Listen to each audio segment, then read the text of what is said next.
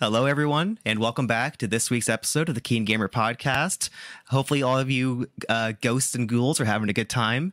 This is our Halloween episode, so we're looking forward to talking about some uh, scary games that we want to recommend to you all at the end. First of all, let me introduce the panel I have this week. It's a fantastic panel. Once again, I'm joined by Marc. How's it going, Marc? Hey guys, I'm good. Uh, happy to be here again. Of course. And for the first time on the podcast, we have Jessica. Jessica, how are you? Hi, I'm happy to be here. Excited to talk about horror games.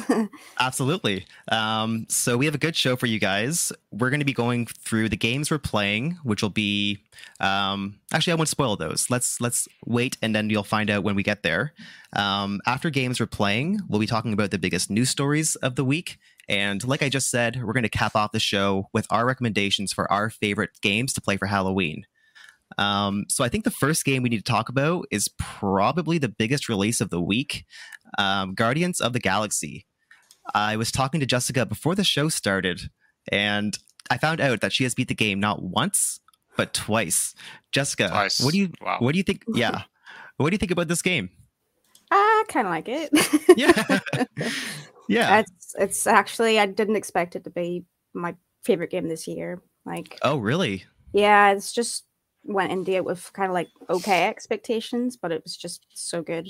Even the um, combat, which I guess can be a little easy, as people have been saying, but I just think it's fun. You combine Yeah, that with Guardians music and all, and it just flows really well.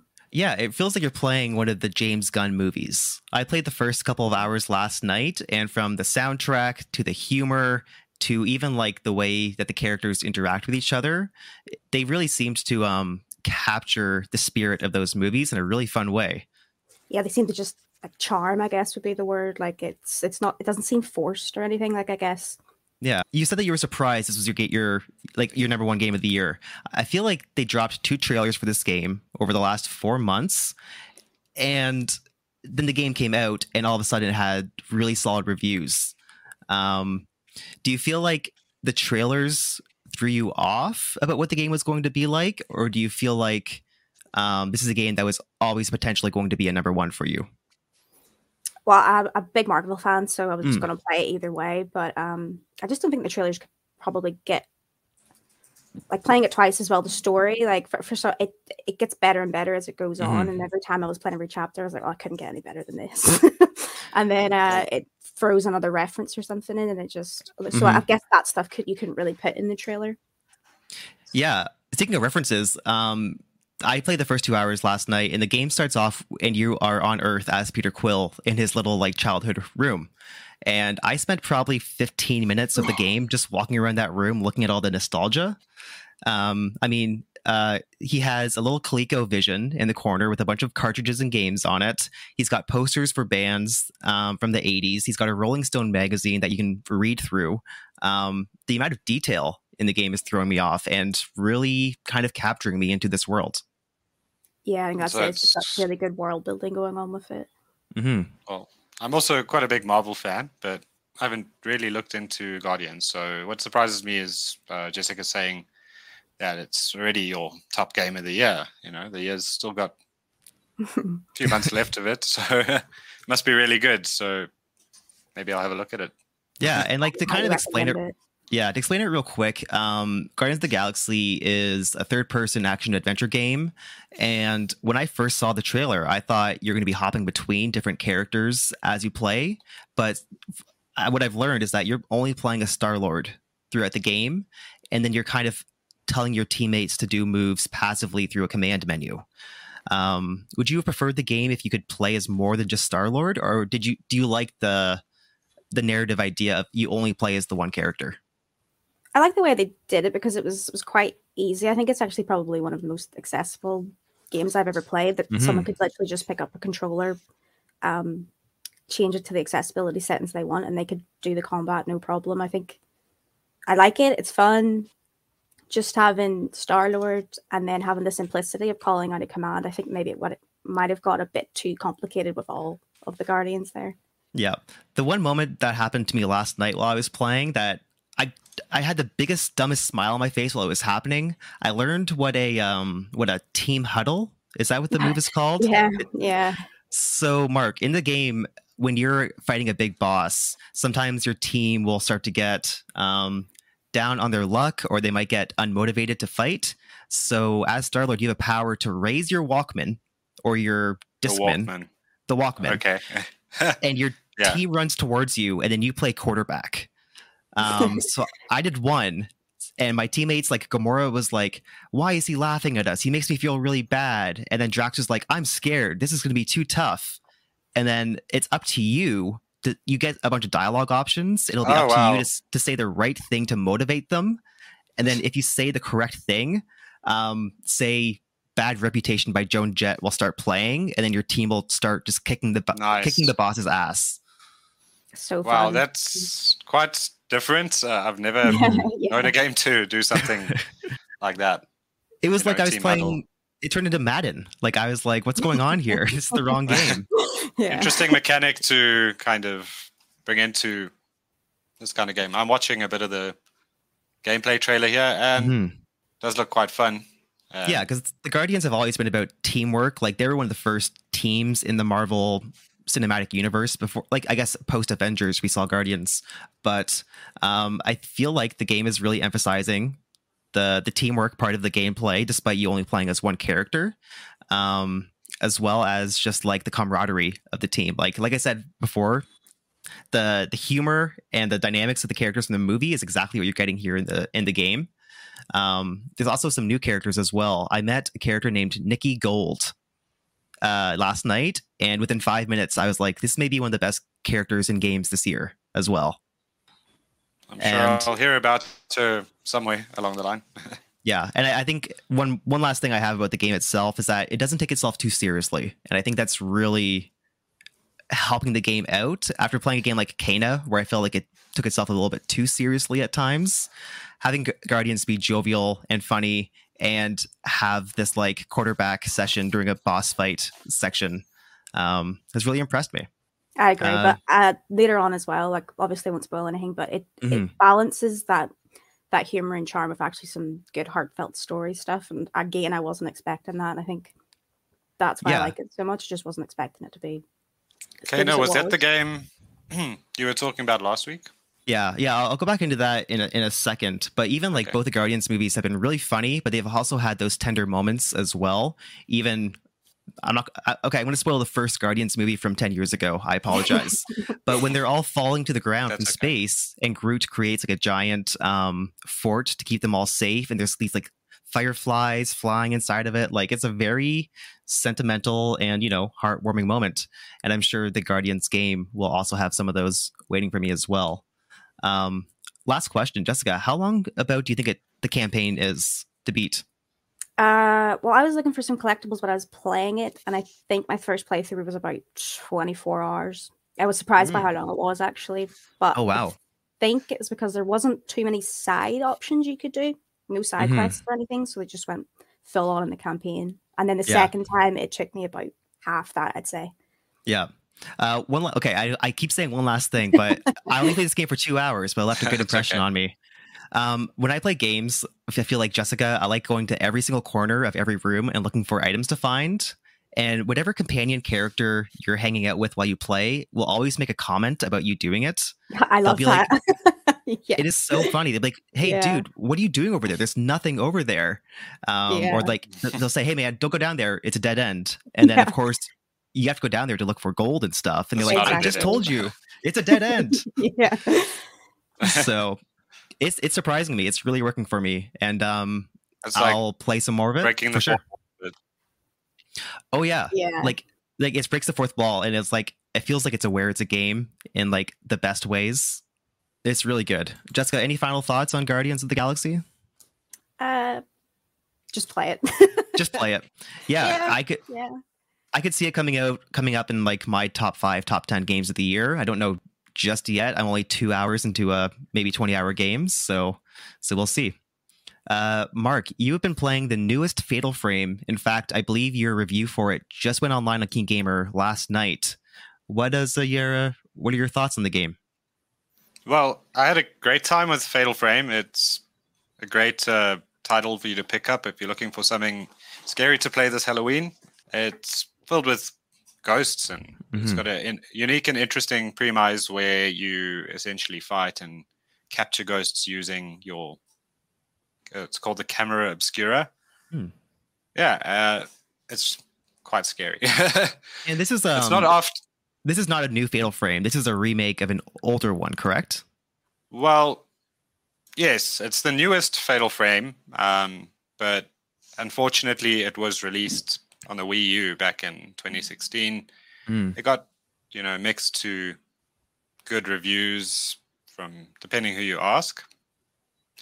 And yeah, it's. I'm glad they've now come back to it and re, rema- uh, remastered it. Excuse me. Um, Oh, it's a remaster. because it is yeah it's not a remake it's more of a remaster where they've updated some textures Okay. they've made it you know look good but yeah it still suffers from some of the problems that it had before the controls can be a bit tanky like old school resident evil titles things like that if you remember back like playstation 2 days it's almost got like one foot back in that generation still Is it one of those um, But- like scary games that has a run button, but your running is only like 0.5 percent faster than your walking speed? Like those kind of tank controls?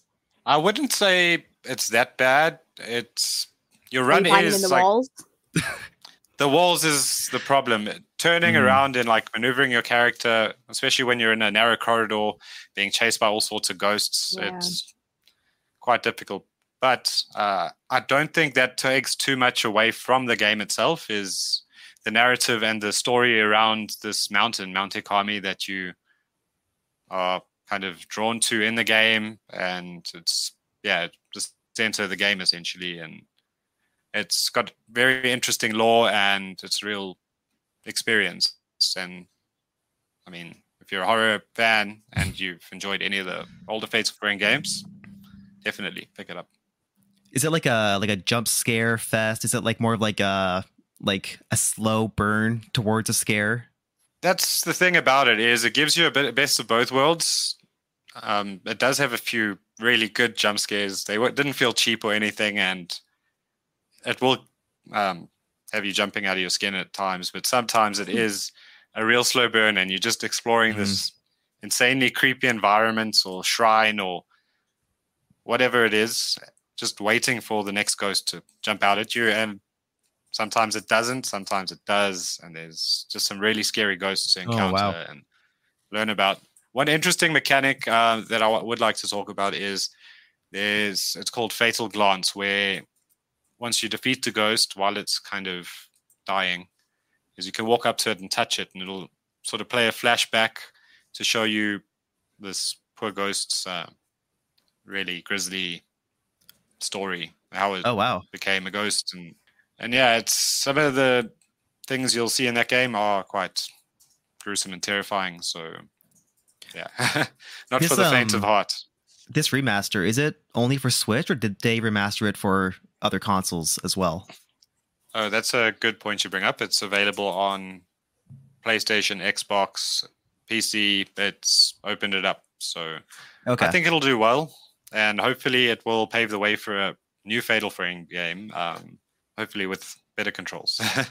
I assumed it was coming to other consoles because I know the original Wii version of this game had Nintendo skins in it. Like you could uh you could play the entire game dressed up as Zero Suit Samus or even like yeah, Princess Daisy, I believe. it did, and of course those skins aren't in the cross-platform version that we have now. So Yeah. hard luck. But they didn't really add much to the game, and their loss doesn't really take too much away from it either. So Uh is, is it a is it a full price remaster? Or do you know if it's going for a bit less? to be honest, I'm not entirely sure. I mean, Yeah. I did get a review copy of it, hmm so I don't think it's. Yeah, most remasters usually come a- about like 20 30 bucks cheaper sometimes than the full priced games. So How long is it, Marc? Is it a long game? I think it'll take you about 14 hours to get through the campaign, so it's decent. Yeah. Is there like a multiple endings, or is it just like a pretty linear adventure you're going on? Scary adventure. It does have multiple endings, uh, depending on yeah, there are choices you can make throughout the campaign. So there are variety of endings you can choose, but it is chapter based. So I think once you unlock a chapter, you can just go back and replay it and Very cool. What was your? make a Uh, different choice. do you want to ruin your score, or do you want to incentivize people to go read the review? Well, I'll ruin my score. I mean, I gave it a solid seven. Uh, it's far from perfect, but I think the world building was just incredible. I really enjoyed it um, for that mostly. The characters did kind of feel flat in some ways, but they to me weren't really the main attraction. And like I said in my review, is it's more about the mountain and all the culture and history about the mountain than the characters. Yeah. So yeah, uh, I Yeah. really had a good time with it. Something about Eastern influenced horror is always the most fascinating to me. Like, um, especially like the idea of going up an icy mountain and finding horror there. Um, that sounds really cool. And there actually aren't that many like scary games coming out this year around Halloween. So I'm sure a lot of people will buy it and pick it up uh, for the next few days. Um, so the next thing I want to go into, I just want to kind of I beat Kena Bridge of Spirits a couple of days ago, and I still think that game is really really good. It looks fantastic. The music is beautiful. Um, I beat it in about nine hours, and I wish there was maybe like three hours longer because, well, the story was really good. It kind of started throwing a lot of information in the last couple hours of dialogue that didn't really, I didn't really have enough time to process. And then the next thing I knew, the credits were rolling. Um, rushed. yeah, it was a bit rushed, and it feels like it was good. And I'm I'm it's it's nothing too crazy. It's just I don't know enough about the character and how she got to where she was at the beginning of the game. Like the first hour or first half an hour of Kena is you play as her and you walk into this village and something's going wrong, and the whole game is you trying to solve uh, the corruption behind this village and why everyone's missing from it. But you have no context about what she was doing 20 minutes before she walked into this forest. What was Oh, her adventure? Yeah, what was her story? Um, who are her friends? Who are her family? Um, so I wish that there was a bit more narrative story there. I also wish the game was a bit funnier, which is not something I say about a lot of games. You did say you wished it didn't take itself so seriously at times. Yeah, yeah. Because Kena is emulating what I feel good comparing to like Araya and the Last Dragon, or even um, Maya and the Three just came out, and that kind of reminds me of it. A lot of those kids' movies have more humor in them in general, Yeah. where Kena presents itself as a kids' movie, but it takes itself very, very seriously throughout. Um, I also want to say the last boss fight took me about two and a half hours and maybe about 15 deaths. Twelve hour game. Two of that was Was me dying. Boss. Yeah. Um, I That's saw Marc last week. Right at the end. hmm I saw Marc that is very Dark Soulsy. Some of the bosses in this game, You and did say you died a lot. also similar to Dark Souls, you have limited healing items during a boss fight. Um, so you can only heal for the last boss. I could only heal twice, and even when I did Wow. heal, it was about thirty to forty percent of my health bar. So um, you got to be in the right mindset. You have to memorize every attack pattern, every like wind up, and what that could mean for what he's about to do. Um, and there Was is one not What I thought Kena was gonna be like. No, because I was, was going to d- buy it, and I thought because there's just too many games coming out, I thought it would be like a like you said, like a cutesy Disney type thing, Mhm. not a, a cute Dark Souls Like game. more fun Yeah. kind of Yeah. platforming Yeah. action experience. yeah, I think uh, I think Dark Souls, but cuter, is a very good way of describing this game. there's like less death and stuff, though. I actually, no, I would, yeah, there's still death and stuff in there, but I really enjoyed it. I have a few like a few things that didn't sit well with me near the end, but overall, I thought it was a satisfying journey. Um, I think just experiencing, I'd say if anybody ever wanted to watch like the story cutscenes on YouTube, I'd recommend it because it plays well as a short film that you're kind of uh playing along with. Um, I suppose it would benefit from less frustrating boss fights. maybe. yeah, and, and you know what? There there is a difficulty uh, setting that you can change at any time, and I refuse to change it to the easier setting. So I do that. You got that far, yeah. As well, as well. I- if I made it to, to the last boss on the medium difficulty, I should be able to beat the last boss. But um, so there are difficulty settings you can change. I think the easiest is storyteller mode, where it's for people who are just there for the story, and Okay. then um, the mode I was playing was like a story player kind of thing, where you're more in the story, you're more interactive with everything. Kena, really good. It will probably not crack my top five of the year, maybe top ten, but I enjoyed it overall. And then Jessica, you're also playing a game that I believe is called Visage. I believe it's called that too. Yeah. um, yeah, it's uh, because it's coming up to Halloween. I thought I'd play a, a new game. It was on Game Pass, um, and it is heavily inspired by PT. So Oh. a Oh, lot that's of always good. yeah, a lot of creepy going down corridors, and um, I actually played it in in the daylight, but I did put my Mhm. headphones on, and it scared the crap out of me.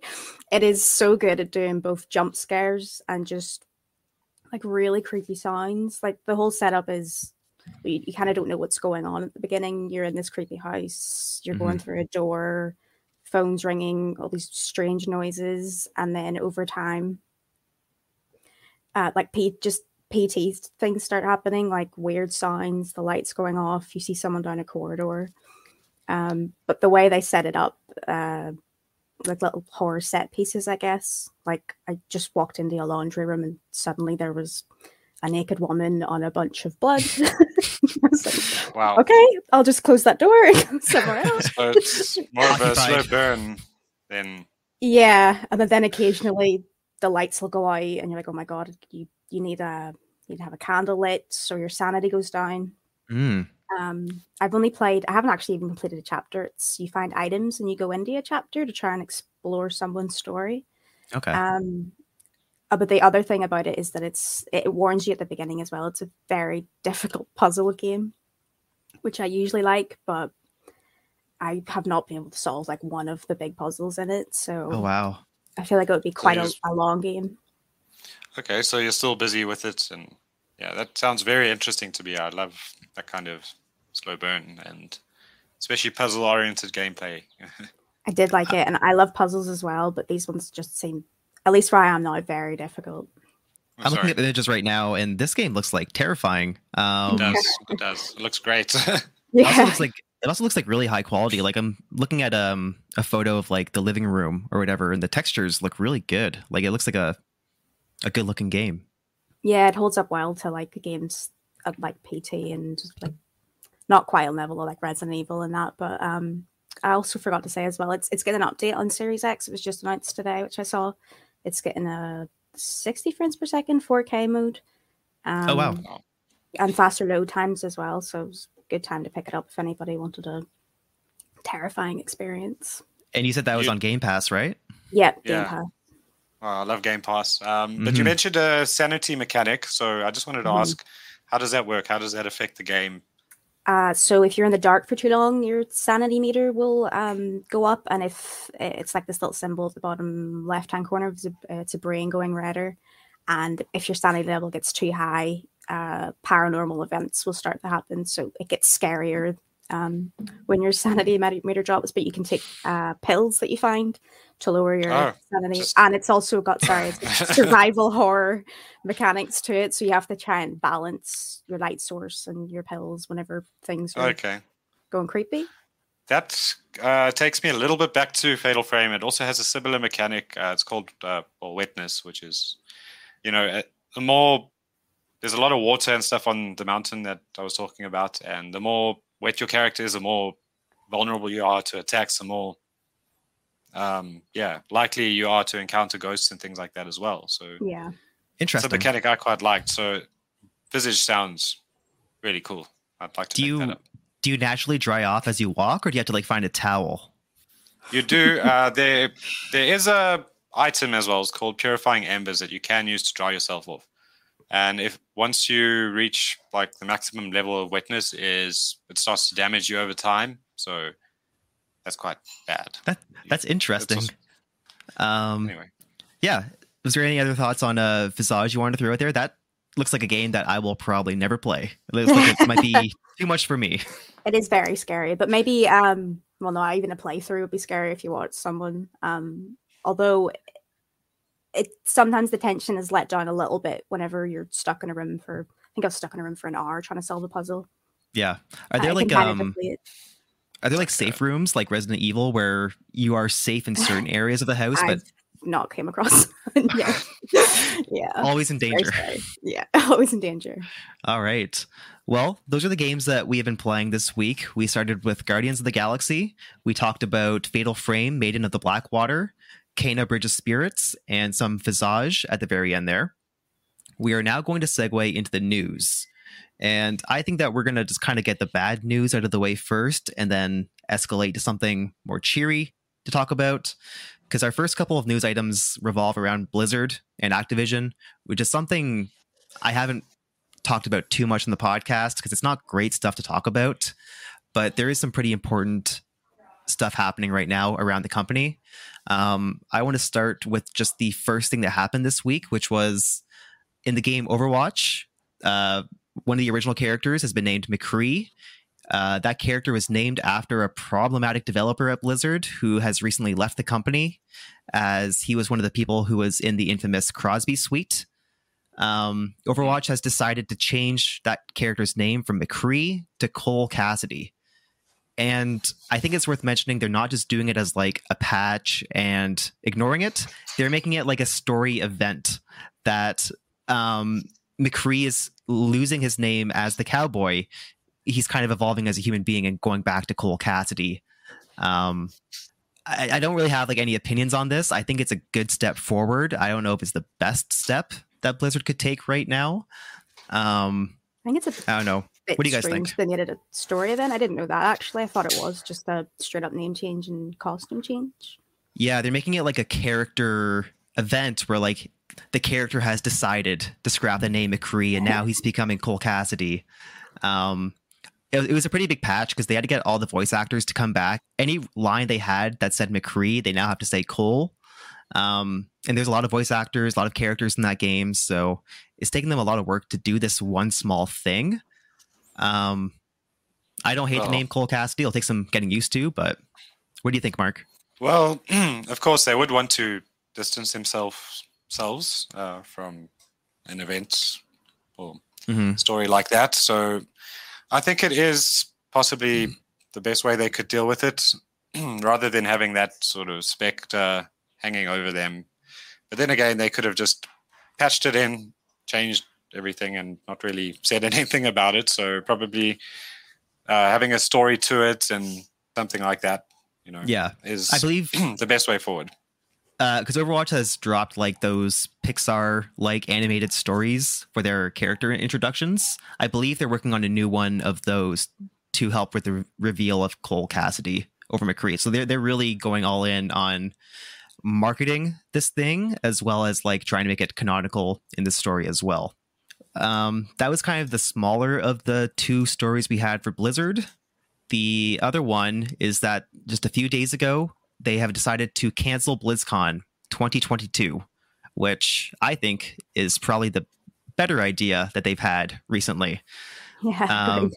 This company has been in hot water for a long time, and I feel like throwing a celebration of Blizzard would be not the right image or the right message to send to people right now. I definitely think that keeping a low profile for them is the best thing they can do. Just buckle down and work on their games, and hopefully they'll be good when they eventually come out.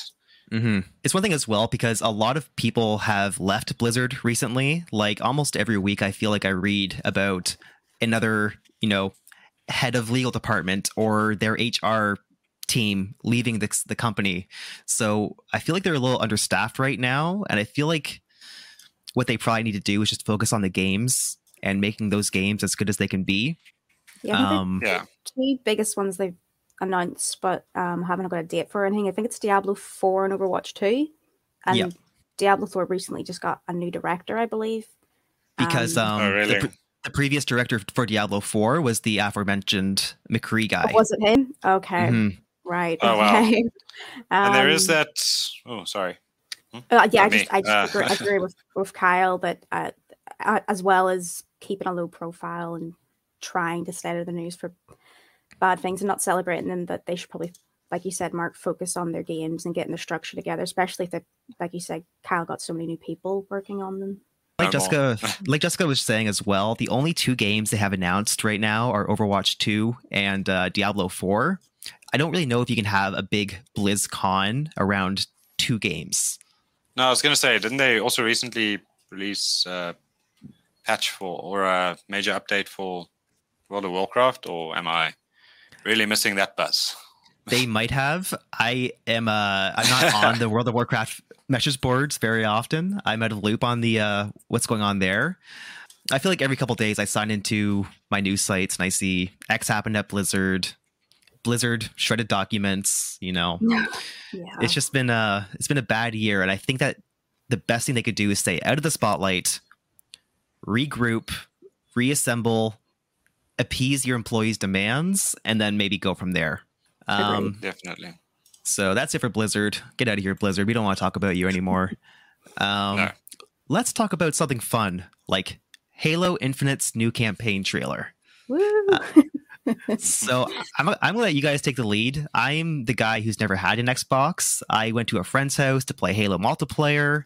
I've played maybe the first hour of Halo 2's campaign, but that's about it for me. So, um, what you guys think about the new campaign trailer? Well, Uh, from what I've yeah, you- seen of it, it looks quite exciting. Um, I'm just excited for a cool new Halo game. But Mhm. yeah, what do you think, Jess? Uh, yeah, I agree. I kind of um dropped off Halo um with the three four three games. Mhm. Halo three was I logged back into my um uh, my account with them and uh, I realized that I played over a thousand hours of Halo three and I didn't even Wow. realize. Wow. Um, I loved it so much, um, and then kind of fell off it a little bit, and then just everything about this campaign trailer has made me so excited to go back and do it. Yeah. Especially the hijacking a banshee from another banshee. Mhm. That's so cool. Yeah, like I was I saying, as somebody who is usually outside of the Halo circle, when I watched this trailer, I was like, "Oh, oh shit! This this looks like Halo."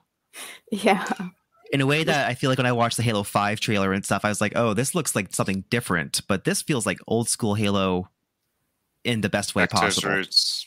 Well, yeah, Halo. Something I really loved about it was um, just the online play. Really, uh, the campaigns were great, always full of action and interesting stories. And I think my best one, I don't know about you guys, but my favorite was Halo Reach. Um, yeah. that was my favorite. Um, and yeah, the multiplayer. One of my favorite games was the the Grifball, where you just had like minimal weapons and you just. It was almost like basketball, in a way. I just loved I playing. don't think I ever game. played Just- that one actually. Was that in Reach? I loved it. You just go and smash people. I think it was on most of the Halo multiplayers, but it was fun. It sounds fun. I did like all It the is. weird playlists they had. Like I used to do oddball all the time on Halo Mhm. 3 and uh, you're like you said, just strange stuff. We'd be in a match with you could only use shotguns or snipers at one point, and then uh, uh, if there's a skull for one of them, you bash them with skulls. Halo They're was great. fun. Yeah. yeah, it's a Um, lot of fun. Like Jessica was saying, uh, one of the things that stands out in this trailer is the use of the grappling hook. Like that looks like a lot of fun to you. This is the first time Halo has used like a grappling hook feature, right? That I know of. Yeah. I feel like Oh. grappling hooks are everywhere now with Battlefield, Far Cry. Like I feel like every game is incorporating the the grapple hook. think even Doom Eternal, Eternal, uh, Doom Eternal had Mhm. that grappling hook kind of. It's like that year where everybody had a bow in their game. Now everyone's got a grapple. Yeah. hook Yep. the new thing. Yep. Two years from now, it's gonna be like a javelin. For some reason, javelins are big. yeah, I'm happy that it is a grapple hook. Big grapple hook fan since uh, Zelda Ocarina of Time days. So Absolutely, and like you were saying, and I'm, I I don't know what they're called. What are the flying ships called in Halo? I think it's Banshee. the Banshee. There's banshees, there's and the ghosts are those little. Yes, the wasps are the um, Oh, UNSC ones, whatever. oh, I just remember seeing that in the trailer and I watched it this morning, the Wasp. But like just seeing the footage of like Master Chief on the ground, shooting up into the sky, kicking somebody out of their vehicle, and then starting to Yeah. ride it. Like that looks like it'll be a lot of fun. Yeah, can't wait to replicate that. Um, they also talked Yeah. about maybe how this is going to be the first Halo where you can take down missions in any order you want. Were previous Halo games are they all fairly linear in terms of the campaign? Like one Yeah. level, level one two, level one three. Yeah, that you you could go in and uh, jump into them at any time as well, kind of like a chapter. Like Oh, jump Mm. into this one and do um legendary or co-op or and it would record your thing. So yeah, it, it looks looks very different. I'm excited for it though. Yeah, yeah. Like I was gonna Yeah. say, like, does that intrigue you, or do you prefer like more of a linear campaign, or would you rather be able to do whatever missions you want in whatever order? Uh, I don't know about Marc, but I think maybe they need to do something a little different because, Mm. like I said, I fell off Halo Four and Five. It just it kind. I never did play the multiplayer, so I can't judge it. But the campaigns just really didn't do it for me. It was the same stuff as before, whereas Mm-hmm. kind of incorporating more. Looks like it's got a little bit more RPG elements as well, with the upgrades and stuff. Yeah, Um, it's intriguing me at the moment. yeah. And the best thing about it is that it will come out to Game Pass. So Yeah. for most Yeah. people, we don't have to drop ninety bucks for it. We'll be able to kind of just pick it up and play it when it comes out. Gotta love Game Pass. I mean, well, um, yeah, it's. I, I don't know how I feel about the playing levels in whichever order you choose. I kind of like the linear vibe because it tells kind of a story as it goes. But yeah, we'll see how it goes. I think. Yeah, I, th- I think if they do it right, it could be really well done. I just don't want Halo to start feeling like an Assassin's Creed or a Far Cry, where it's kind of bloated. It's like an open world that looks really pretty, but it's also bloated with kind of uh, samey missions that you're doing over and over again. Exactly, did- filler content. see people saying this online, and actually, I totally get where they're coming from. If people are talking about Far Cry being too bloated and samey, and then Halo's incorporating stuff from Ubisoft games, like I get Yeah. why people will be a little bit reticent about it. Yeah, Yeah. Um, but that game is coming out very soon, I believe, or I believe they have a separate Uh, release for the multiplayer and the campaign. I can't remember actually. I know, I- I know, uh, campaign's coming out uh, fifth of December. Um, Oh, okay. Oh, I that's soon. thought they were launching together though, but not sure. yeah, That's I think with be- uh, disappointing. yeah, with with COVID and stuff, and I feel That's like true. they they showed the game last year and i think they got a lot of negative reception to the first trailer so i think that they had to re- redo some of the aspects of the campaign that people were um, complaining about online but either way that game's coming up very soon. It looks very good. That trailer like the lighting and the animation of master chief's body armor looked fantastic. Um, our next news story there was a surprise drop this week. A little company named Niantic, you might know behind a game called Pokemon Go, uh, has re-collaborated with Nintendo to release a new game called Pikmin Bloom. Uh, Pikmin Bloom is similar to Pokemon Go, where it's a game that wants you to be outside, walking around your neighborhood. And the difference between Pokemon Go and Pikmin is that you'll be working together with your community to kind of grow a giant garden in your city or your hometown or a place that you're visiting. Um, my initial take is that I don't think this will be anywhere as big as Pokemon Go when it comes out. I, I love Pikmin, but I do feel like it's a lot more niche. And from what I saw from the trailer, it doesn't really look as fun. It kind of reminds me of one of those um, Street Pass games from from the 3DS era. Um, I don't know. What do you guys think about this Pikmin Bloom stuff? Have you seen anything on it, Marc? Well, from my side, I have seen the trailer and it does look interesting, but like Kyle said, it is very niche. And I know a lot of people that still play Pokemon Go. Uh, it's come a long way over the last few years, Mm-hmm. but it does have that enduring popularity of Pokemon, which is the biggest media franchise in the world, if I'm not mistaken. Mhm. So I'm sure people will still um, play it and enjoy it. So I can see the attraction here. You said it's uh, more of a cooperative thing than you're competing with other teams and stuff like you do in Pokemon Go. So that might be a unique twist that'll really draw some people. But I guess we'll see when it comes out. It's Yeah, I think only one thing- available in the US at the moment, I think. I think it came out Australia and New Zealand a few days ago, and then I believe it came out in North America like two days ago. Oh, okay. So it, it's slowly dropping into all of the markets right now. Um, I think one thing that Pokemon Go really had going for it was when it came out five years ago or whenever, they only dropped the first 150 Pokemon. And to this day, they're still adding the new Pokemon. They're still adding um, some of the features from the newer Pokemon games into Pokemon Go, where Pikmin doesn't really have that longevity in terms of a service. Like they're dropping it now, and there isn't really new Pikmin content to release in the future.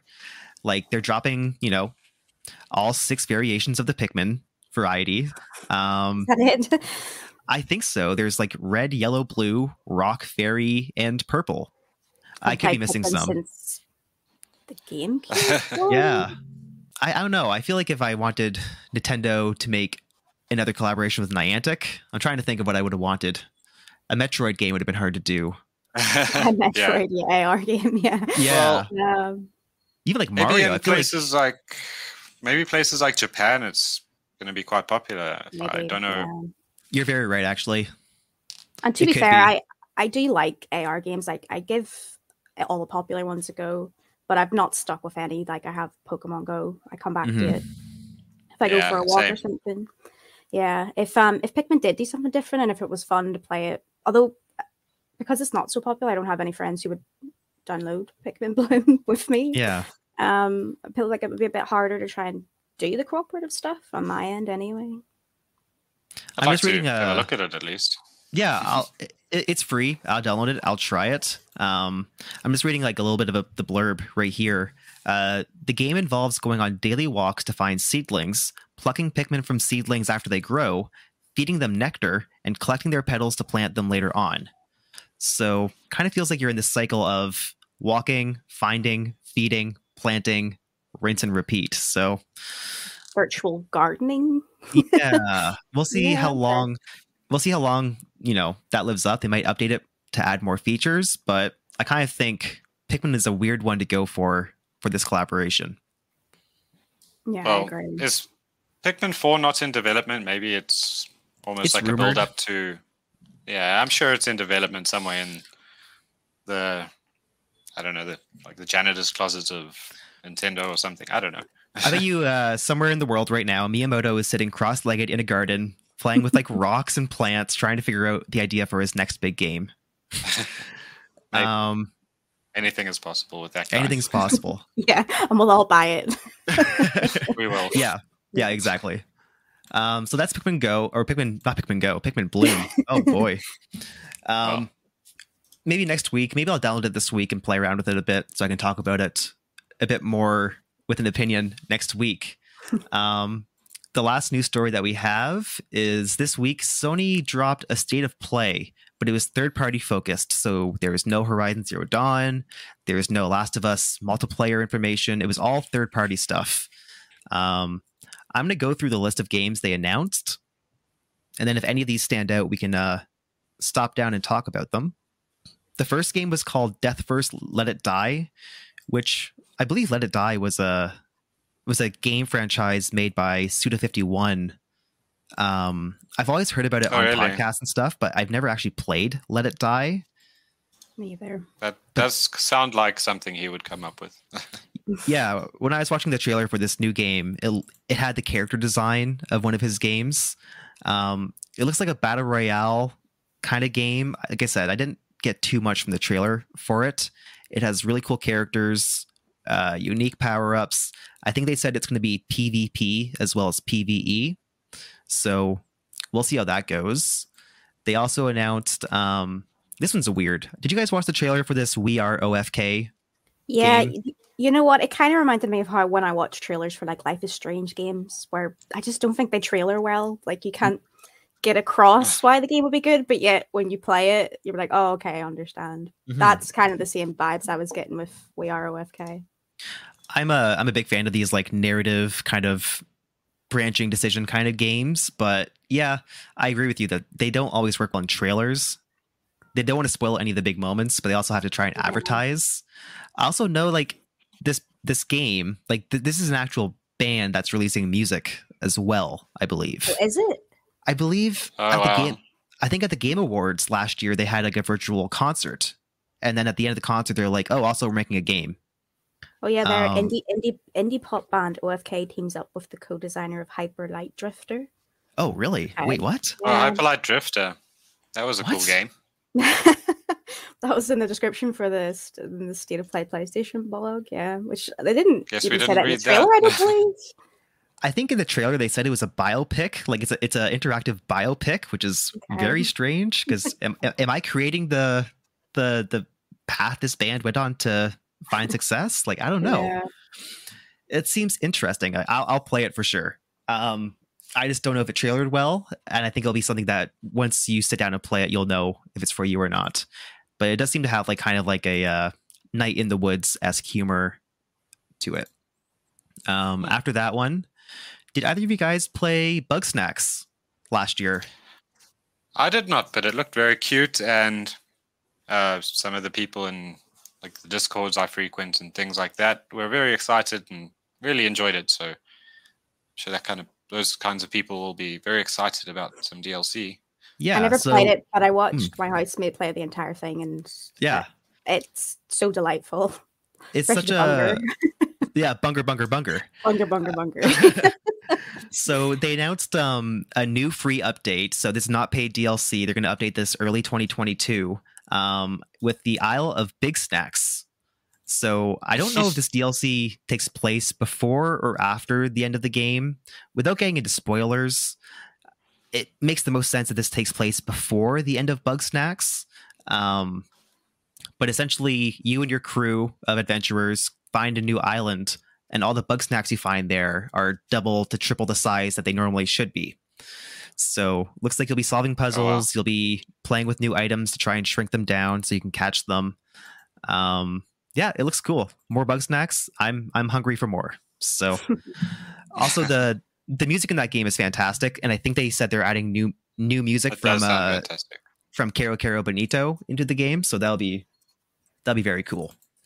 Uh, for the first time in my life, I'm thinking about playing a Five Night at Freddy's game because this new one looks kind of decent. Am I wrong, Yeah. Marc? it's like half between. It's I'm kind of not sure what it's trying to do. um, Has be there ever been a? f- I, I never played. Like I know about this series. Obviously, how do you ignore the Five Night at Freddy's conversation? Um, I never played one, but this seems like the first one where you are actually exploring the place you're protecting, and it looks like almost like a. f- I don't know. It's like a, a light core Resident Evil Village. It's like a first person horror game. You're stuck in this confined area. You're being stalked by four, maybe five animatronics. It looks goofy and fun. Yeah, I yeah, animatronics have a creep factor to them as well. So Mhm. definitely. Yeah, even when they're cutesy, cartoony graphics, they just look creepy. So, Yeah. I think it was like uh, I think two weeks ago I watched this dumb movie with Nicolas Cage called uh, Willy's Wonderland. I've not seen it yet, but it looks oh, straight rip off, but also amazing. it is it is so dumb, and Nicolas Cage doesn't speak for the entire movie. He's a quiet protagonist. really. It's yeah, it's so funny. sound Um, interesting. but this this game looks like the best way I could rep- I could emulate that Nicolas Cage movie, so I might do it. Um, at one point in the trailer, you see your character hopping into a giant mech suit to fight the animatronics. So I don't know. It looks kind of fun. Right after Five Night at Freddy's Security Breach, um, a port of Death's Door is coming to console. One of the probably highest praised games of this year that I've heard of. I have not played Death's Door yet, but the fact that it's coming to PS4, PS5 will probably help me finally boot it up and start playing it. Well, it's not often that games don't come to PlayStation, so Mhm. yeah, getting some of your own back after the God of War ports and what have you. But it does look like a very good game. I haven't played it myself. yeah, it's- Jessica, you haven't played Death's Door at all? I actually only realized on this conference that it was it was out on Series X as well as PC. So I was Oh, an idiot because I really wanted to play it. I wanted to play it Oh, on wow. console.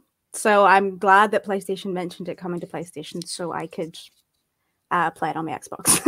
yeah. And for for those who don't know, um, Death's Door is like a top-down Souls-like where you play as, I believe, a crow who's trying to kind Yeah. of claim the souls of people who are overdue in paying their due as it goes. But I've heard good things. I can't wait to play that. I'm not going to spend much time on this next one at all. They announced a game called Cart uh, Kart Rider Drift that looks like another kart riding game. I still have Mario Kart 8 on my Switch. I'm good. Thank you very much. Yeah, Um, there's so many uh, like almost off-brand card games. But Mhm. we'll just stick to what we know, I guess.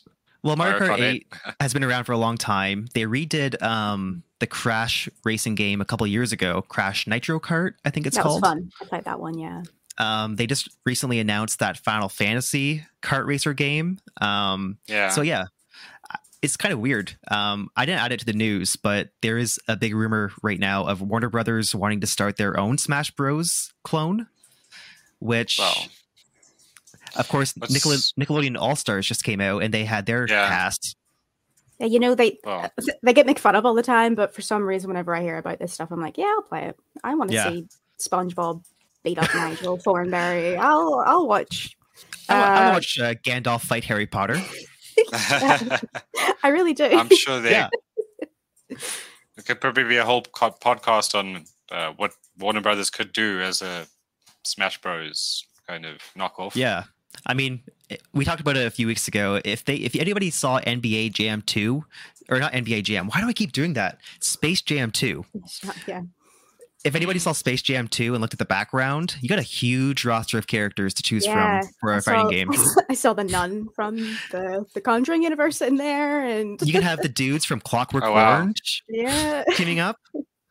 I mean, I think I it's weird that it's 2021 and right now we're seeing so many spin-offs of Nintendo's famous IPs that have been around for 30 plus years. Like right now we're seeing a lot of kart racers. We're seeing a lot of platform fighting games. Um, next thing you know, we're going to see a bunch of uh, paintball turf war games coming out soon. It's just uh, kind of interesting. Uh, they're launching a beta for King of Fighters 15. I never played King of Fighters. I've always been more of a Mortal Kombat and Street Fighter kind of guy. Uh, Marc, do you have any history with King of Fighters? Not a lot, but it is one of the, you know, main fighting game series. Um, yeah, I don't know much to say about it. I played some of the older ones before, um, but yeah, Yeah, I wouldn't get too excited about it. But there are a lot of hardcore fans, and I'm sure there's a lot of tournaments that still go on around the world. So I'm sure a lot of people will be excited about it. I would try it out definitely. Um, I guess it's not, you know, if it was on something like uh, Game Pass, for instance. But hmm yeah. I know. With a year, uh, a year like this one where we have Guilty Gear Strive and some really good fighting games coming out, it's hard for someone or any series like King of Fighters to leave an impression at the moment. Um, the next game they announced is actually a brand new game called First Class Trouble. If you subscribe to PS Plus, this game will be free to pick up on November 2nd, I believe. And it really feels like Among Us is leaving an impact on gaming. It's a social de- deduction game where one person is playing as a um, as a murderer.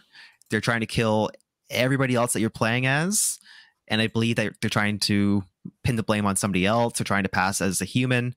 Um, it, it does look like kind of a different take on the Among Us formula. Do you guys have any takes on this one?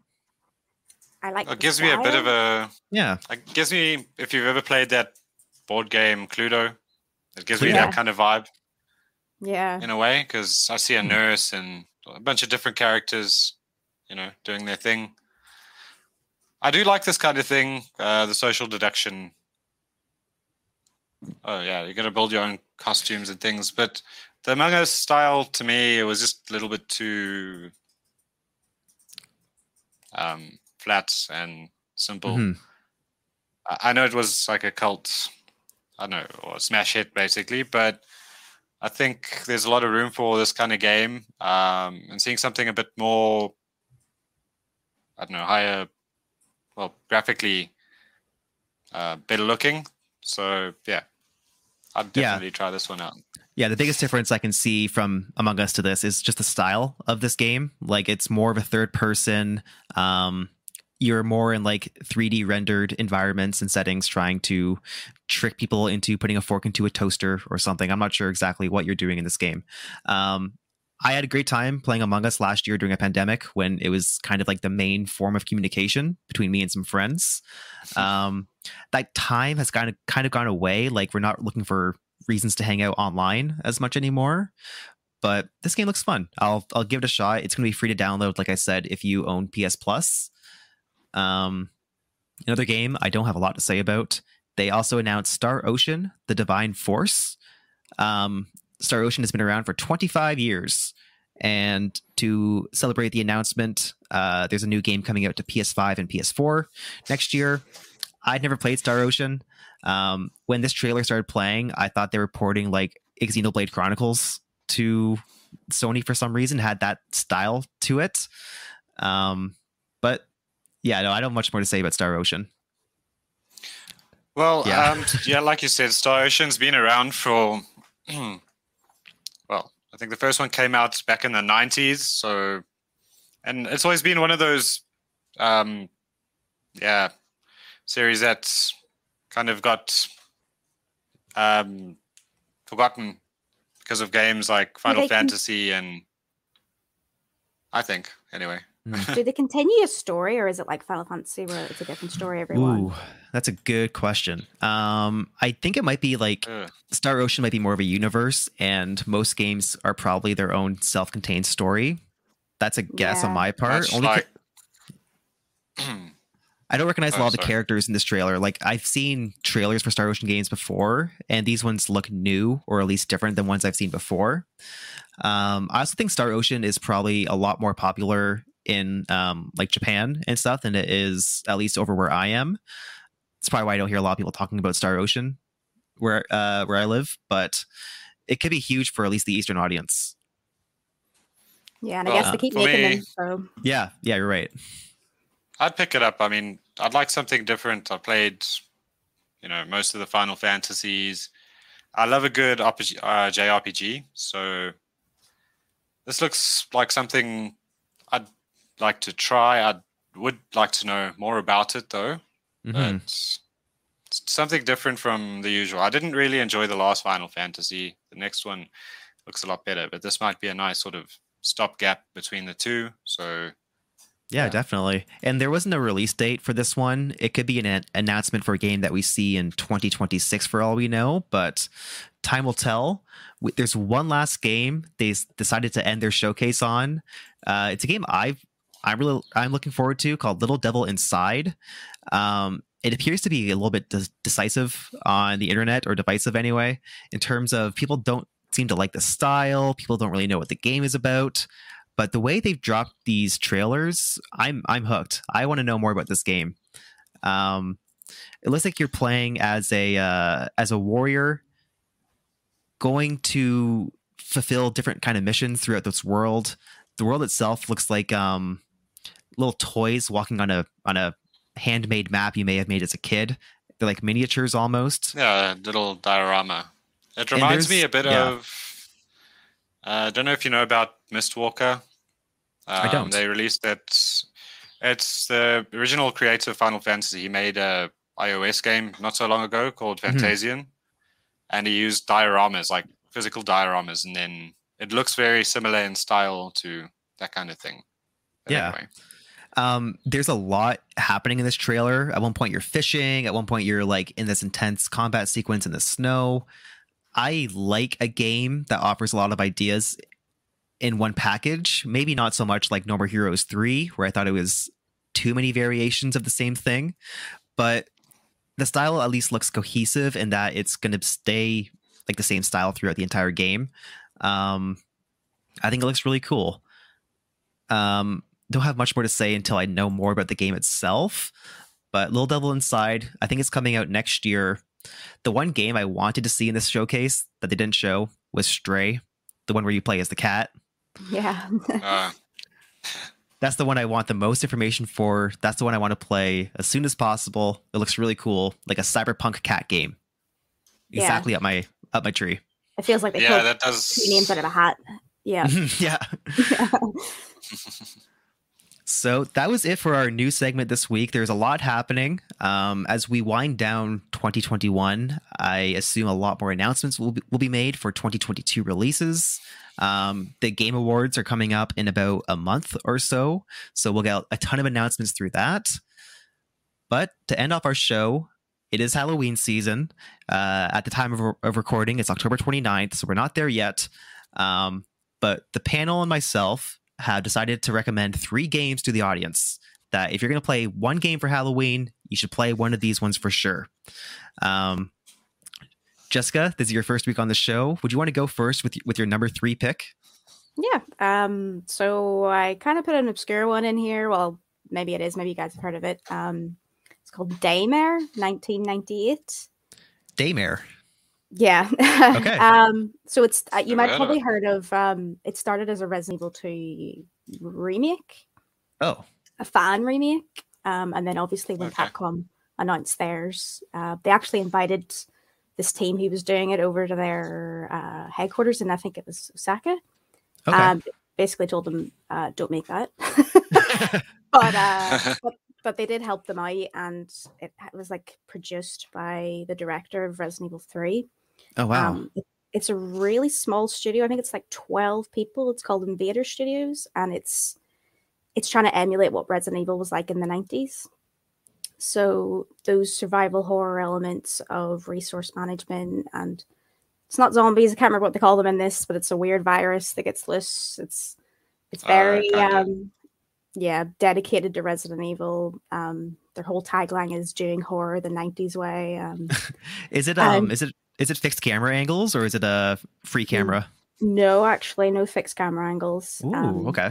I think there might have been a couple throughout the campaign, um, but it- no time controls either. So it wasn't wasn't a straight up like um, emulation of those games, but it took a lot of inspiration from it, um, So they, they like um they modernize some of those kind of older kind of things that don't hold up as well. Okay. yeah. But then they kept um, like the horrible voice acting. So um, I but I think they did it on purpose. They really did. Um, it was their whole thing for um, trying to uh, be like what Resident Evil was like back then, and it follows the same sort of path. You you're you, um you follow three people's stories this time instead of doing like Resident Evil. It's usually two people's, Mhm. um, and it's it's it's a really good survival horror game from like a smaller company. Um, it may have it's got issues with boss fights and stuff. They go they're a little janky.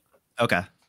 Um, but Does he does each character have their own campaign or is it just one campaign with all three characters? Yeah, it, it, it cuts between them. So Oh, cool. one guy called uh, Liev, he's an uh, elite Hades soldier, which is basically their umbrella. He looks like Hunk. He's basically Hunk. Um, uh, he's kind of like the sort of bad guy one you're playing as. You've got a more everyman you're playing as. Um, and then somebody else from who who's a pilot in Hades uh, tells their story as you're going on and each of their stories has kind of like a different feel. So some of them have a bit more jump scares, and then um, Sam's camp, well, his campaign, his parts are a bit more psychological, which do go genuinely creepy. Like I, did, Hmm. I didn't want to walk forward during some of his bits.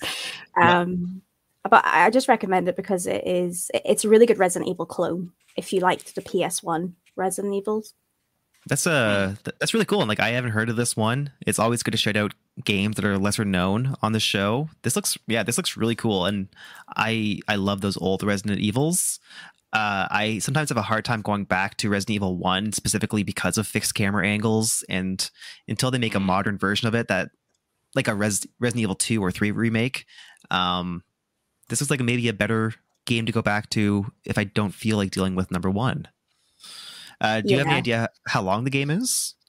I think I played it last year. I think it was it's about twelve hours, fifteen Yeah. maybe. Yeah, Yeah, Pretty that sounds solid. good. Does it have any um uh, FMV like real life action or real life actors at the beginning, like Resident Evil One? no, unfortunately, Oh, okay, that's the best part of the game. it was certainly iconic. Yeah. Yeah. All right, Marc, what is your uh, number three pick for games to play on Halloween? Well, uh, this one, yeah, it, I don't know if it's available on current platforms, but I had to go back a little bit and I thought about Alice Madness Returns, which I don't know if either of you have played it. I'm sure at least one of you have. Um, but it's, of course, based on Alice in Wonderland, but it's quite.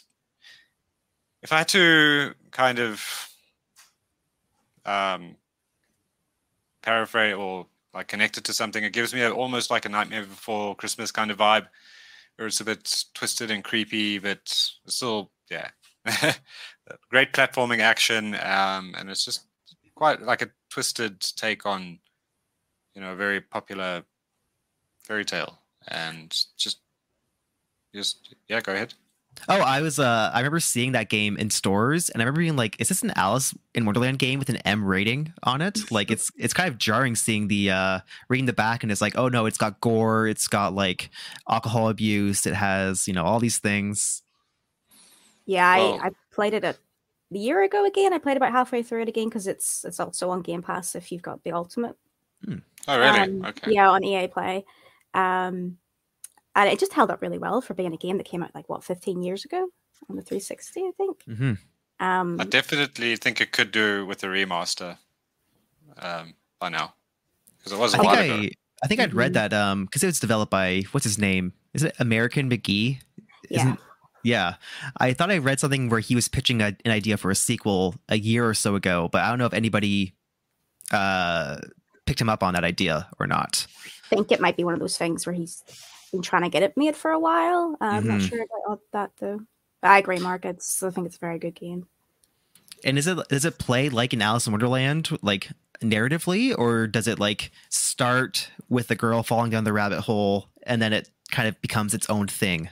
I think uh, in the beginning, before you go into the rabbit hole or through the looking glass, I can't remember exactly how it happens, but you are. It just it's just messed up. You're like I think in Victorian England or something, and uh, I don't remember exactly how it starts, but it's just not what you would think. You know, Alice in Wonderland would be. It's quite dark right from the start. Mhm. Um, if I remember Which- correctly. Like the original story, like not the Disney animated movie, but like it's a very dark story in general. It like is not so- it's nice to get like in a kind of a a darker take on a kid's book that is already pretty dark in general. Yeah, so maybe it is a bit closer to the true story than say Okay. the movies. Or Yeah. Very cool. I'm going to start with a baby game and then I'm going to ramp up to something a little bit more scarier. Not a baby game. I'm not going to say a baby game. My number three pick is Luigi, Luigi's Mansion. Ah, you know what? I was thinking of Luigi's Mansion. Well, it's that's a not the great s- game for Yeah. Halloween. It's, it's not the scariest game on the planet. It's not going to make you like look through your eyes or through your fingers through the screen. it is a game with ghosts in a haunted mansion, and it is just a fantastic one. And I'm recommending the first game. It's hard to find and play these days, so if you can, I'd say go buy the third game in the series, which is also very fun.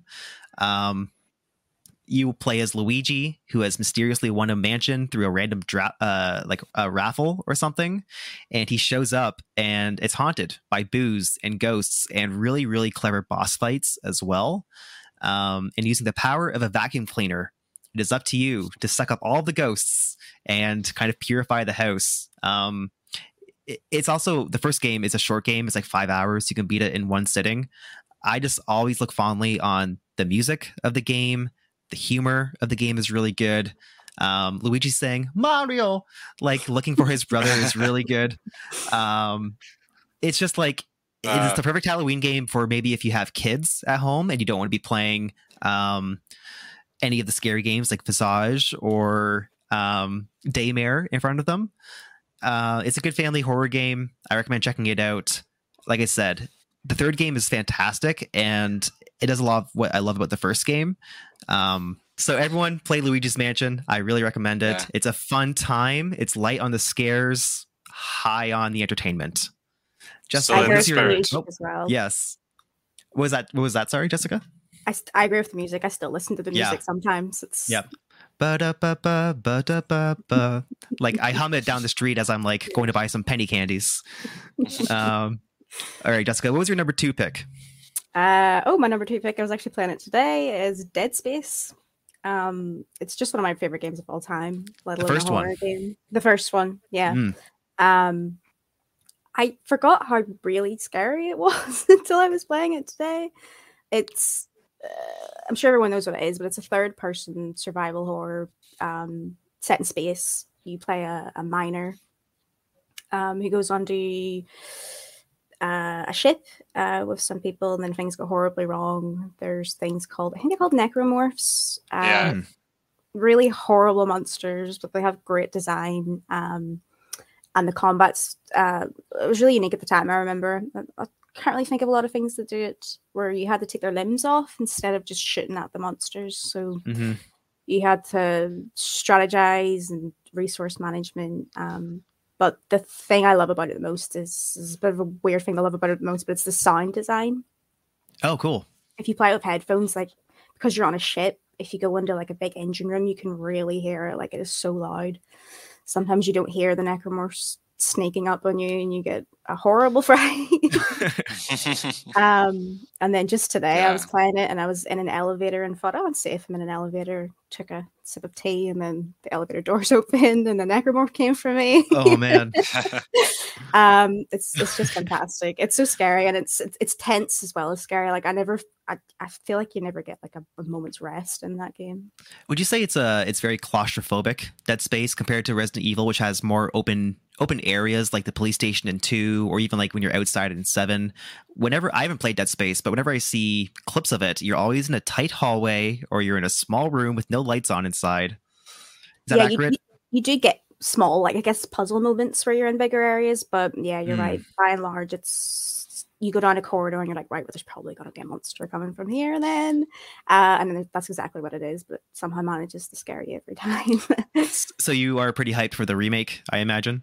yeah, although, I, like, I will play it obviously, but I actually do think just the original one holds up just so well today, even in the Yeah. graphics. Like they obviously they've dated, but just the way they use lighting and everything. Um, I, I am excited for the remake, but this one still holds up well if anyone wants to play it. And it is also on Game Pass if you have the Ultimate with EA Play. Oh, perfect. Um, I was going to say something about Dead Space Three. Uh, do you like that one as well, or did you kind of like lose interest in the series as it went on? I actually never played Dead Space 3, Oh, okay. so I can't comment on that one. Although I did hear it went like no Off the rails. Yeah, full action. Yeah, that's what I've heard too. That's why I was curious. Um, awesome, Dead Space. Marc, what is your number two pick for scary games? Okay, well, um, this is going to be, I don't know, yeah, but anyway, I'm going to go with uh, Doki Doki Literature Club. Okay. If you have not played, yeah, it's well, yeah, probably everyone's played it by now, but and I don't think I ever want to play it again. but uh, yeah, it starts out as that cutesy little anime, almost dating sim, which the game does warn you. it does warn you, but uh, so you know it's coming. You just don't know when, and you get into this game and you play the little word puzzles, get to know the characters. Oh wow, this one's cute. You start like wow, uh, picking your favorite, and then it's just bam, it just gets all creepy and weird. And then when you think it's over, it really isn't. Uh, the second man. playthrough gets even worse, and you know you just think, what the hell's going on? And it gets so meta, it gets so self-aware with the characters. Uh, I'm sure you guys have something to say about it as well. I so I had not played Doki Doki. I just picked up the uh the physical version that came out this year. I got it for PS5. Really? And then I, f- I found out that playing it on console may not be the best way of playing this game. Um, I haven't been spoiled on a lot of it, but I know it does some things on the computer specifically that kind of ties into the horror elements of the game. So I had this PS5 version of the game sitting on the shelf, ready to go any day now. But I'm kind of um, considering maybe buying it on PC, despite just buying this PS5 version. But Well, I actually I think it's, It's free free to on play, isn't it? free on Steam. Yeah. Yeah. if you wanted to um, give it a go there first, but Yeah, Play it- it's, playing both. well, that's um, good to know. that- yeah, yeah, it's free still. hmm it's just the plus. I think a it has Oh. more side stories and stuff to do with the club. Yeah, and the physical version came with like little cutouts of the characters and the soundtrack and just like a bunch of like neat little collectibles that Mm. I don't know what they are because I haven't played the game yet. But uh, Jessica, have you played it? Yeah, I love it. Actually, it was one of those games when it it released um, that surprised me because everyone was like, "Go in, don't know anything about it." And Mhm. I agree, Marc, do that. It's so nice that again, with. You're like, "Oh no, something horrible's going to happen," Yeah, and when it does, and does, you're I like, waiting and you're waiting. yeah, yeah. Um, and then you're like, oh no, they weren't joking. it- yeah, it, it, it goes um like Marc said, really meta. It has really dark moments, but then just really creepy, Mhm. scary moments as well. And it's free, the normal version. I think it's a it's a really good pick for for Halloween. Yeah, the only clips I've seen have been like the first half of the game or whatever, where it's like you're in a classroom and you're having a fun like visual novel experience with some girls in school. Um, that's all I know about Doki Doki.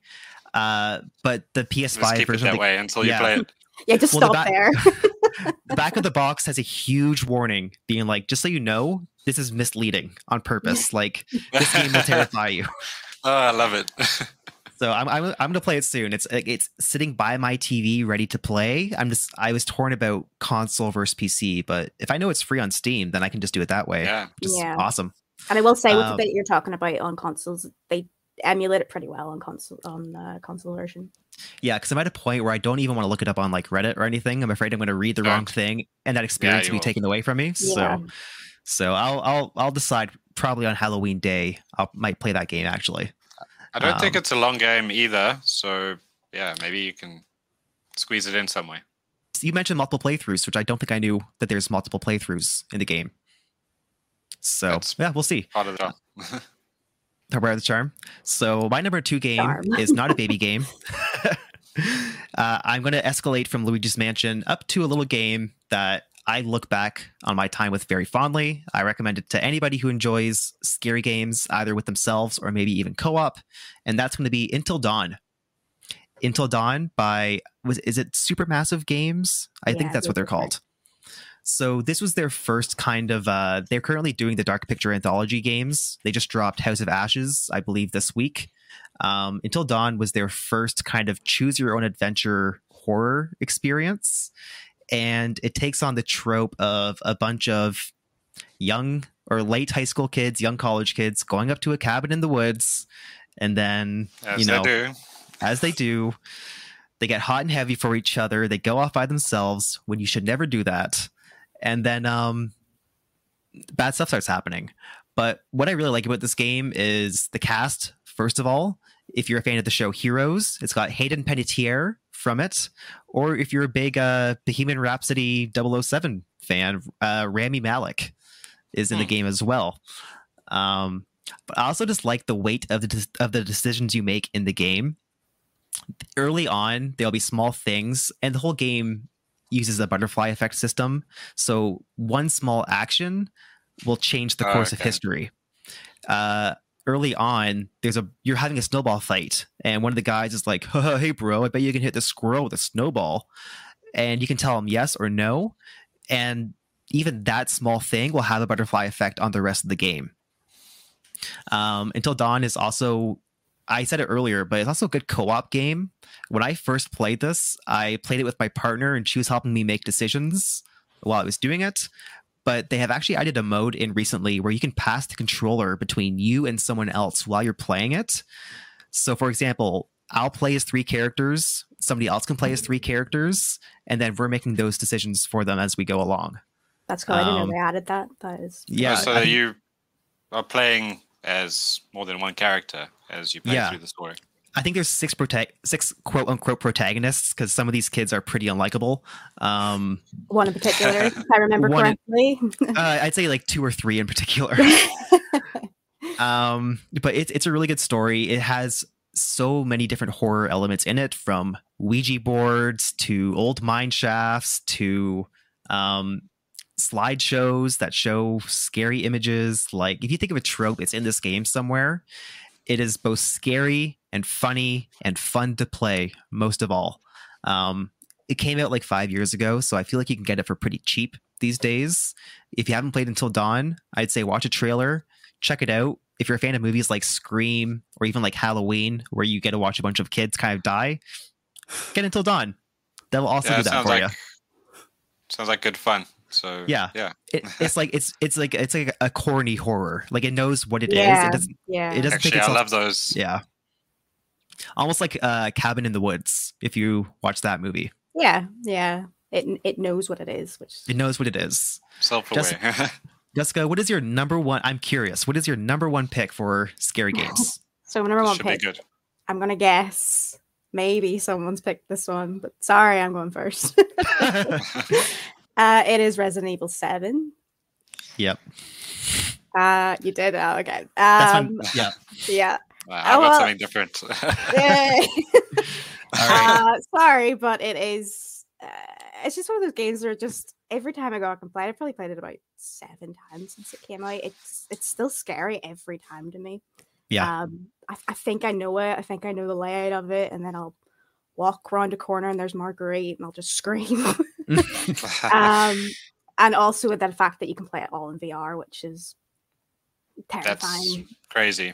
Have you played in VR or did, have you played outside VR?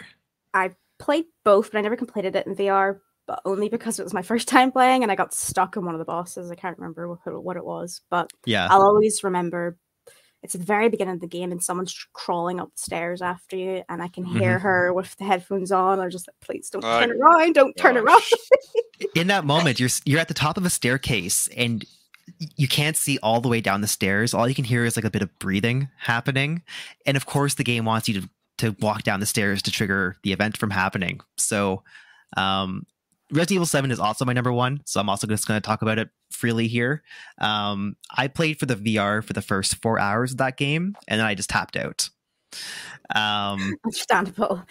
I was getting chased by monsters. I was doing boss fights. I was getting overwhelmed. At one point, I was just curled up in a ball on the floor because I didn't know what to do with a VR headset on my face. So it is effectively scary. And I think um I think Res 7 took a lot of what PT did back in the day and turned it into maybe the game that PT was never destined to be. It does a lot of great psychological horror when you're, you know, in a hallway. Um, things are changing on you all the time.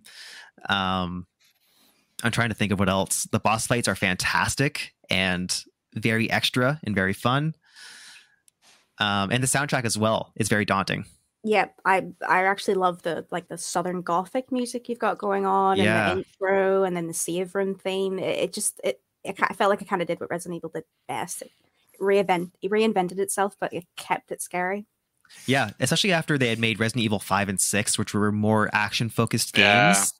For them to go back to true, like, terrifying horror in this way, where you are going down a hallway and then a body drops from the ceiling in front of you. Um, and like you were saying too, Jessica, the environment is, uh, I think it takes place in Louisiana, which is Mhm. very swampy. It's very Yeah. um, run down. It's such a cool location for that game as well. And the villains, um, I think, hearing hearing Jack shouting I just always remember it. And Marguerite's just so gross, but really Yeah. remem- memorable. And um, Lucas, the brother, just pure psychopath. Uh, I think they're so memorable.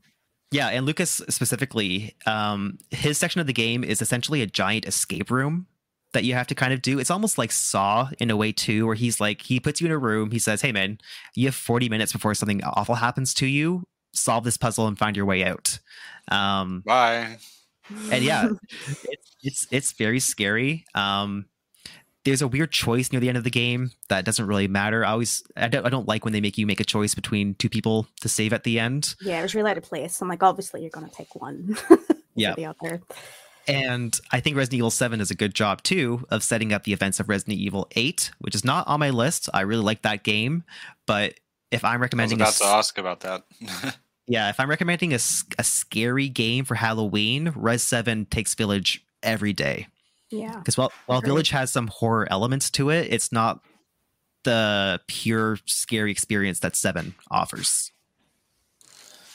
But yeah, like Jessica was saying, the bosses, the environment, everything about that game comes together so well to create a game that I would often have to talk myself up for two days just to boot up.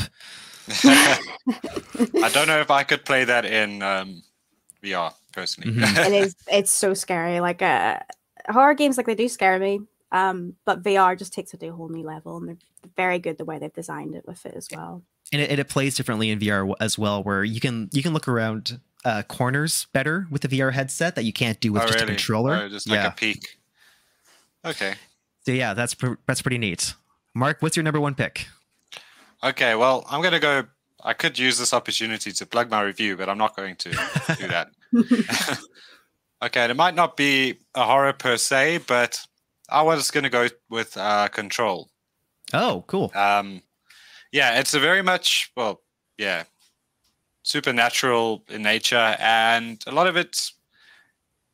I did find it at some st- at, like to be very unsettling um, at, in some parts. So, yeah, I mean, just the action and everything is great, but the lore and everything surrounding it. There's also the Alan Wake expansion, which wasn't my favorite, but Mhm.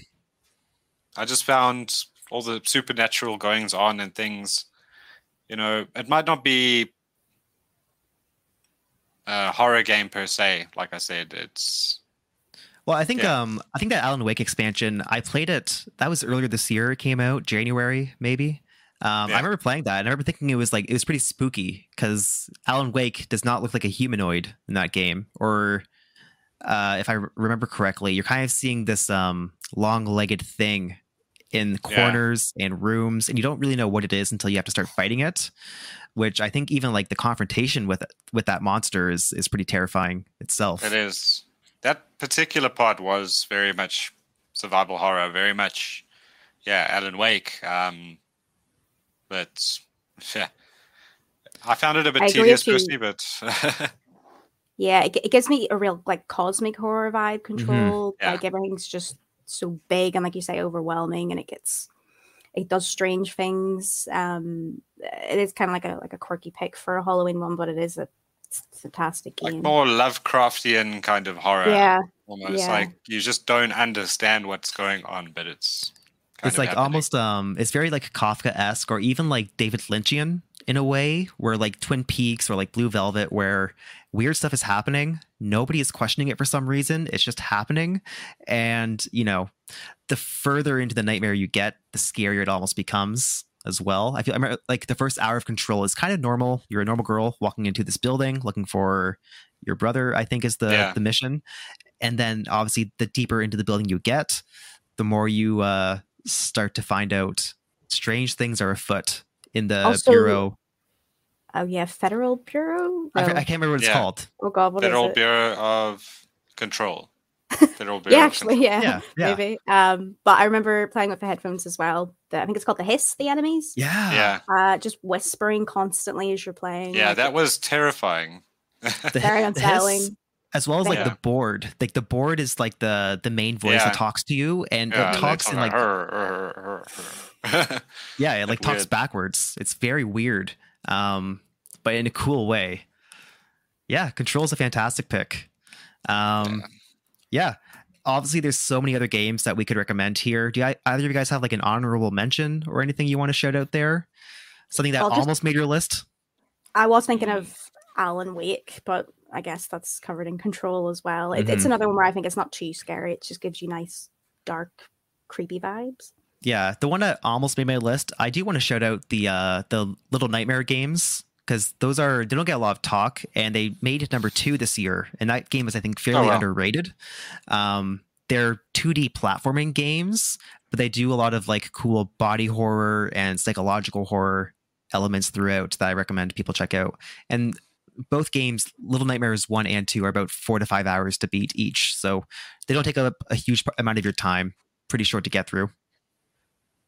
Okay, on my side, I was thinking about Doom 3, actually. Uh, not one of the most fondly remembered Doom games, but it was very much uh, survival horror and just a demonic alien kind of mashup. Uh, I kind of think that Dead Space did what, you know, Doom kind of set out to do a lot better than it did, but I've got fond memories of that game and some really good scares, some very weird stuff going on. So yeah, it's my honorable mention. I don't think Perfect. I've played it. Sounds very cool, actually. Really, yeah. You'd- right up your alley, I think. If you're to Dead Space and that kind of thing, it's Yeah. like really weird, upside down baby head spider things, and just yeah, So good jump scares. yeah, It sounds like Yeah. stuff you'd find in uh, a Sid's room from Toy Story One. Just like kind of yeah, yeah, pretty much. Yeah. Oh, Is it on. Game Pass with the Bethesda? No, it's not Bethesda. They they've got the license. it for the might be. Ones, is it? It might be. I think I might. Can't remember which ones got added. yeah, I think it is. I could be wrong. I think Marc's looking it up right now. If it was on Game Um, Pass, I'd definitely play it. I don't Yeah, it could be. I think it is actually. Yeah. Yeah, I think when they acquired Bethesda, they put up all the Quakes, they put up Doom, they put I up think. Wolfenstein. Yeah. Skyrim's Well, on there, isn't it? And Yeah, all Skyrim. the other games. Uh, Yeah, it's even on like, there. Have a look. I Even like they'll- Fallout 1, Fallout 2, they put everything there. But you heard it here first, folks. Those are the scariest games ever made. Our list is the definitive list of scary games to play for Halloween. Uh, I want to thank you guys both for joining me this week, Jessica and Marc. It was a great show. Um, we highlighted, I just want to talk about what we talked about games like Guardians of the Galaxy, Kena Bridge of Spirits, Fatal Frame, Visage, all the biggest news stories. Um, Next week, we will be back again. I think we'll be talking about the games from 2021 we're still looking forward to. Um, the year's almost coming to a close. Game of the Year lists are starting to be made, but there's still some games coming out. So if you haven't already, please go to keengamer.com where you can check out our great reviews, opinion pieces. Um, Jessica, do you have any plugs or anything you want to mention before we close out? Uh, just if anybody was in the the mood for some scary movies um, that are recently releasing, there's a list of uh, horror movies that came out in October and also for November as well that I've done. If people want to check that out on Keen, Keen Gamer, Yeah, those are always great lists. Uh, Marc, do you have anything you want to plug? Well, I guess I'm just going to plug my uh, Fatal Frame review. Go check it out. It's an excellent game, and I think, yeah, right in the spirit of things Or if you're looking for something to play this weekend. Absolutely. Well, I hope everyone out there has a spooky and safe Halloween. Uh, we will be, be back next week for some more talking about games.